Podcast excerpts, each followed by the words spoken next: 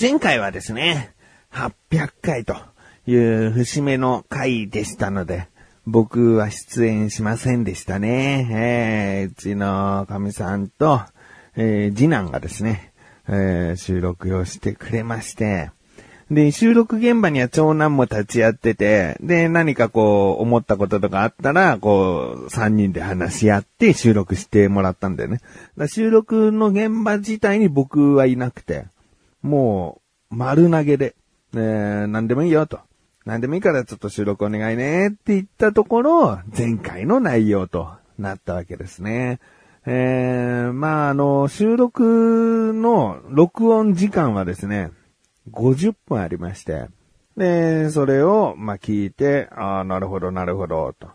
思いながら編集したんですよね。うん。でね、一番の編集ポイントはね、エンディングでーすって言った後にね、もうすぐ、なだらか小女子甘いす水曜日講師ですっていうのを言い始めて、エンディングトーク中身なかったと思って、で、編集でなんとかああいう風にね、えー、エンディングトークがあったかのような、え編集をしたんですけども。うん。まあでもね、本当にありがたいよね。で、一番こう、ちょっと自分的に来たポイントは、来たポイントっていうのは、いい意味じゃないかもしれないんだけど、来たポイントは、うんパパは家でよくギターで歌ってるよねって言った後の話の膨らまなさね。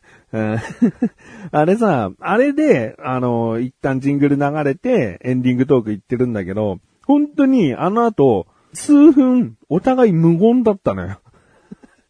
なんかさ、歌自体の評価じゃなくてもさ、歌ってることどう思う？とかさ、そのあたりは膨らまないんだと思って。うんまあまあまあ、編集としてね、あれ、そこで、そこでもうおしまいなの？って思われた方ももしかしたらいるかもしれないけど、うん、その後なかったんで、えー、なんかあったらなんか、もうちょっとつけてちゃんと綺麗に終わ終わりたいなと思ったんだけど、何もなかったんで、ああいう終わり方になりましたね。えー、まあ、まだ聞いてないという方はですね、えー、第800回というね。なので、まあ、聞いてくださる機会が多い回となると思うんだけれども、うん、まあ、僕が出演しないというのも結構当たり前になってきたかもしれないね。えー、まあ、次は900回、そして1000回、ね。まあ、1000回となればさすがに僕出てると思うんですけれども、900回は何かな？えー、2年後を楽しみにしていただけたらなと思っている自分がお送りします。菊池アナなだらか向上心。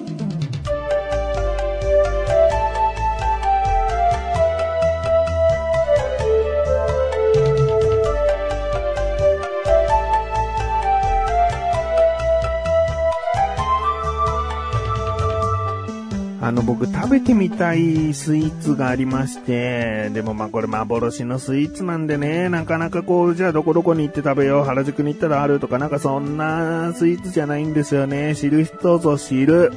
えー、ものなんですが、名前をですね、サンプーちゃんと言います。えー、全部カタカナにしてくださいね。えー、サンプーちゃん。これは中華料理のスイーツなんですね。漢字で書くとちょっと、まあ、わかりづらいかな。漢数字の3に、不思議の不に、粘りの粘の漢字。うん、三風茶っていうものなんですけど、これね、不思議なんですよね。えー、中国語で、そもそもこの三風ちゃんね、関数字の3が入ってたよね。中国語で3つのくっつかないっていう意味らしいんだよね。えー、くっつかないことが3つあるよ何がくっつかない？まず、盛り付けた皿にくっつかない。ベターってくっつかない。えー、さらに箸でつまんでみると箸にくっつかない。で、最後、歯にくっつかないっていう、この三大くっつかないっていう名前にもされてるものが三風ちゃんなんですよ。えー、もう今すぐね、知らない方ググっていただくと、もう見た目が、あこんな？みたいな。感じの見た目なんですけど、もう表現しやすいのはそうだな、卵の黄身をもうちょっとマットな色合いにした感じですね。えー、卵黄をマットな色にした感じで、まあまあ、お店によってね、盛り付けで、こう、もしかしたらフルーツ添えたりとかなんとか、もしかしたらあるかもしれないけど、基本的にはもうその卵黄のマットな状態をお皿に、こう、出す感じですね。え、で、それをお箸でつまんでみると伸びていくんだけど、箸にもくっつかないし、口に持っていくと歯にもくっつかないから、なんとも言えない不思議な食感らしいのね。で、まあ結構さ、こういう不思議な食感シリーズっていうのはさ、いろいろなものが入ってるから一般人には作るの難しいよっていうことが多いと思うんだけど、このサンプーちゃんの魅力の一つでもあるんだけど、材料がシンプルなのよ。まず、卵。で、砂糖。えでんぷん。まあ、片栗粉とか。えー、で、最後、ピーナッツオイル。まあ、この辺がね、まあ、ピーナッツオイルあたりが、まあ、どのご家庭にもありますよねってものじゃないんだけど、うん、まあ、他に代用品としてラードを使ってるところもあるらしいので、まあ、デザートとして、えー、おかしくない油だったら多分大丈夫なのかなっていうね。うん、ピーナッツオイルっていうのはやっぱり香りがいいからデザートとしてのこう風味も良くなるから使ってんのかなと思うんですよね。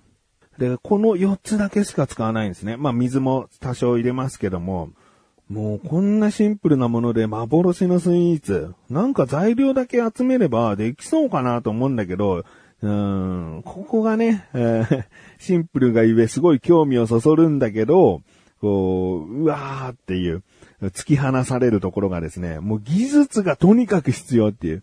うーん、これはもう、あの、調理方法が、まあ、詳しくはちょっと端折りますけども、とにかくその材料を混ぜて、で、フライパンで、えー、叩き、炒める感じ。うん、とにかくその卵のこの液状のペースト状みたいなものになった時に、フライパンでピーナッツオイルを少々こう入れながら、とにかくお玉とフライパンでガンガンガンガンガンガンガンガン、えー、ピーナッツオイルまたシャーっとちょっとかけてガンガンガンガンガンガン、ガンガンガンガンガンガン、もう中華鍋とお玉の音だけが、もうとにかく響き渡る。ガンガンガンガンガンガン、ガン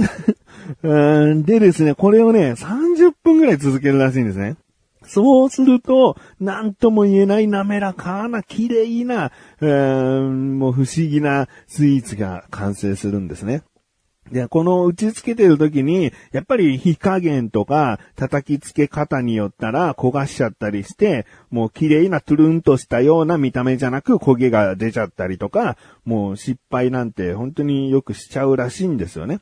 でもまあ見た目が本当に美しくて、で、ね、歯にもくっつかない食感ってどんななの？みたいな。まあ、なんとなくこういうことかな？みたいな想像がつく。片栗粉っていうのがね、意外とポイントだなと思ってて、まあ、こういうことなのかなって脳の中では想像つくんだけど、やっぱ食べてみたいって思ってですね。まあまあ、これはもういつか、ね、どっかお店にサンプーちゃんありますってあったら絶対頼もうって、もう心に決めて、うん、まあ、いろいろな中華料理屋さん行った時に頼んでみたいと。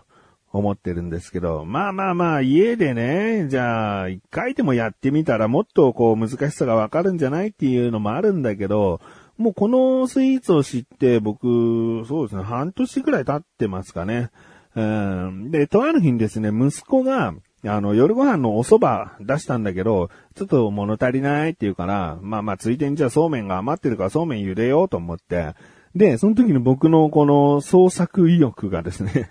えー、出てきてですね、サンプーちゃんの、なんか出汁バージョンをそうめんにかけたら、うまいんじゃない？と思ったの。あ の、卵の風味のとろーっとしたものの、でも砂糖は入ってないから、出汁とかで、えー、卵かけご飯の極上版みたいなものができたら、そうめんにかけて食べたら絶対うまい。息子は生卵好きだから、いや、喜んでくれるんじゃないかなと思って、なんか作りたくなっちゃったよ。で、卵黄を3つ出して、で、砂糖入れるとちょっとあれだから、まあ、砂糖はなしで、で、片栗粉と、うん、混ぜて、えー、まあ、水も入れて混ぜて、えー、ピーナッツオイルないけど、まあ、これは、あの、おかず系の味付けにしたいから、ごま油でもまあいいかな、みたいな。ごまとピーナッツ、うん、まあいいかな、みたいな感じに思って、で、下準備して、フライパンにごま油引いて、もうその、えー、液体をですね、卵の液体を、あの、フライパンに入れてこう叩きつけてた。で、叩きつけて叩きつけてた。あの、もう本当に動画でいろいろな、こう作り方見てたから、こんな感じでやってたな、ガンガンガンガンガンガン。そしたらなんかさ、でっかいさ、生揚げ玉みたいのができてさ、で、で、叩けば叩くほどまとまってくるはずなのに、叩けば叩くほど、こう、うん、揚げ玉みたいのができちゃって。揚げ玉ってね、サクサクしてるし、あの、なんかカラッとしてるんだけど、こっちはね、片栗粉とかさ、ごま油とか大量にこう入れてるせいなのかさ、どんどんどんどん、こう、塊のこのカラッと感じゃなくて、ブヨッと感のものがゴロゴロゴロゴロできてきて、で、なんじゃこりゃと思って作りながら、なんだこれ。誰が作ったのと思って。でも、こう、30分は叩かなきゃな、なんて思ってさ、まあまあ結局15分から20分くらいやってみたんだけど、どんどんどんどんこう、あの、もう、塊にもな、なってくれようともするんだけど、もう、もうボッコボコの塊だから、あの、トゥルンとしたサンプーちゃんみたいなものには全然ならなくて、ごま油が足りないのかなとかって、油もちょっと多めなんかにしちゃってさ、どどどどこうやって叩いてって、できたのが、生揚げ玉でしたね、結局ね。で、確かその卵の中に麺つゆも多少入れてたから、その揚げ玉自体、揚げ玉じゃねえんだけど、揚げ玉自体にも味があって、で、そうめん茹でて、丼に入れて、その揚げ玉をさ、かけて、で、また改めてこう、味の整った麺つゆをかけて、で、白身が残ってたから、白身を薄く、こう、クレープみたいに焼いて、それを、そうめんの上にかけて、真っ白い、そうめん丼を作ってですね。で、息子に、あの、はいよ、とか言って こ、これをパパ作ってみたかったんだよ、ぐらいの気持ちでね、えー、息子にこう食べさせたら、何これ？つって。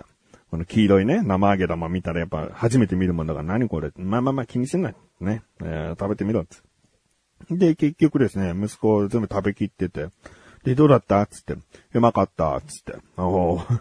なーって思ってね。うん、まあまあ僕だってね、生揚げ玉なんてね、作ろうと思ってなかったし、でもまあまあそうめんってさ、シンプルでススス、ススス、スススって食べれちゃう中にさ、そんな中ボコボコしたさ、ゴロゴロしたものがあることによって別の食感っていうかね、こう、ある意味こう箸休めポイントになってたんじゃないかなと思うんでね。結果オーライですね。えー、サンプーちゃんは作れません。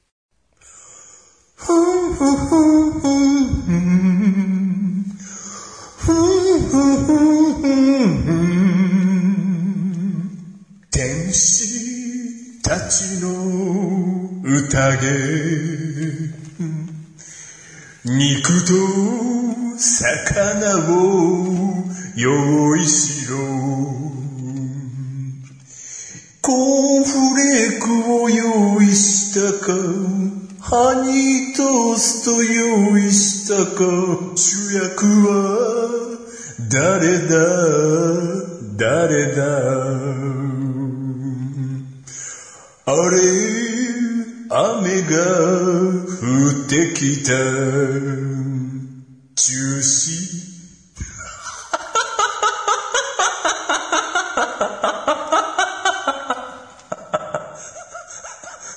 おめでとう。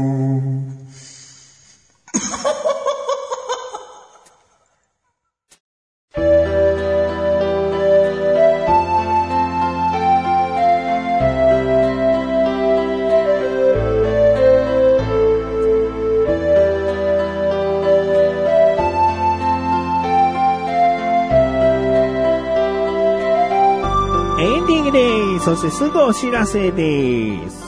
前回ですね、えー、800回記念ということでお知らせができていなかったんですが、前回のなだらか小女子が配信されたと同時に更新されました、小高菊池の小田カルチャー。